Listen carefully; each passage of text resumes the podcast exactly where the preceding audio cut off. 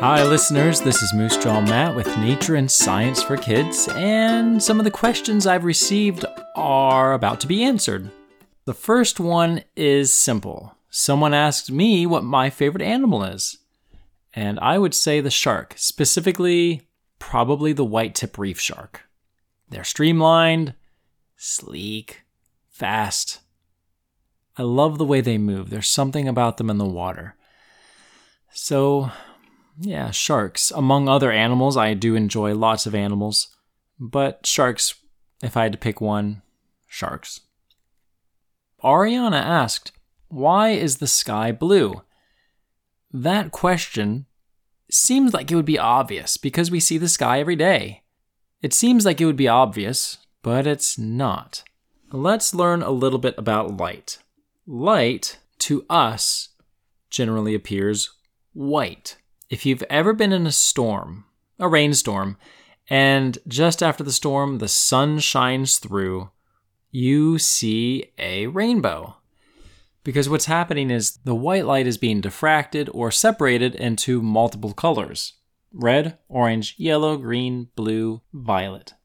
You can do this with a prism, you can do it with a raindrop, so, when light is coming into the atmosphere from space, you know, the rays from the sun, they look white to us. They're traveling really fast, faster than the speed of sound. So fast, traveling at the speed of light. And it's all white until it gets to our atmosphere. In our atmosphere, there are different molecules and gases. And as the light tries to pass through, Red is fine. Orange is fine. Yellow is fine. And green is fine. They are all fine. They all stay together. They're like this. It's like all these runners. They're running. Well, the runner that gets left behind because of its wavelength is blue and a little bit of violet.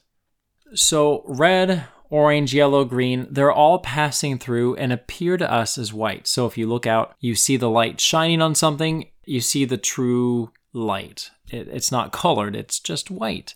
The color that gets left behind is blue because it has the shortest wavelength. Light travels in waves. We do not see it like this.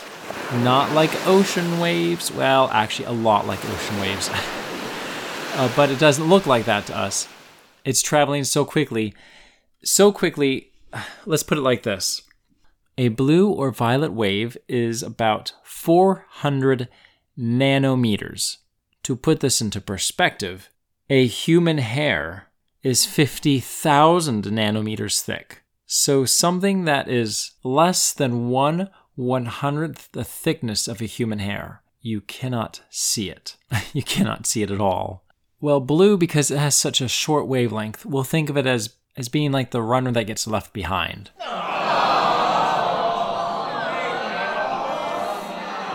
The gases in the atmosphere are just right, so it kind of gets bumped out of the crowd. And so it's out running by itself. So while red, orange, yellow, green are all running together in a pack, they just appear white. Well, blue gets bumped out of the race and it's running on the sidelines. So when you look up at the sky, you're seeing the blue that kind of got bumped out from the light spectrum. So we see the blue. It's kind of understandable and kind of a little tricky, but. Ta da! There's the answer to your question, Ariana, about why the sky is blue.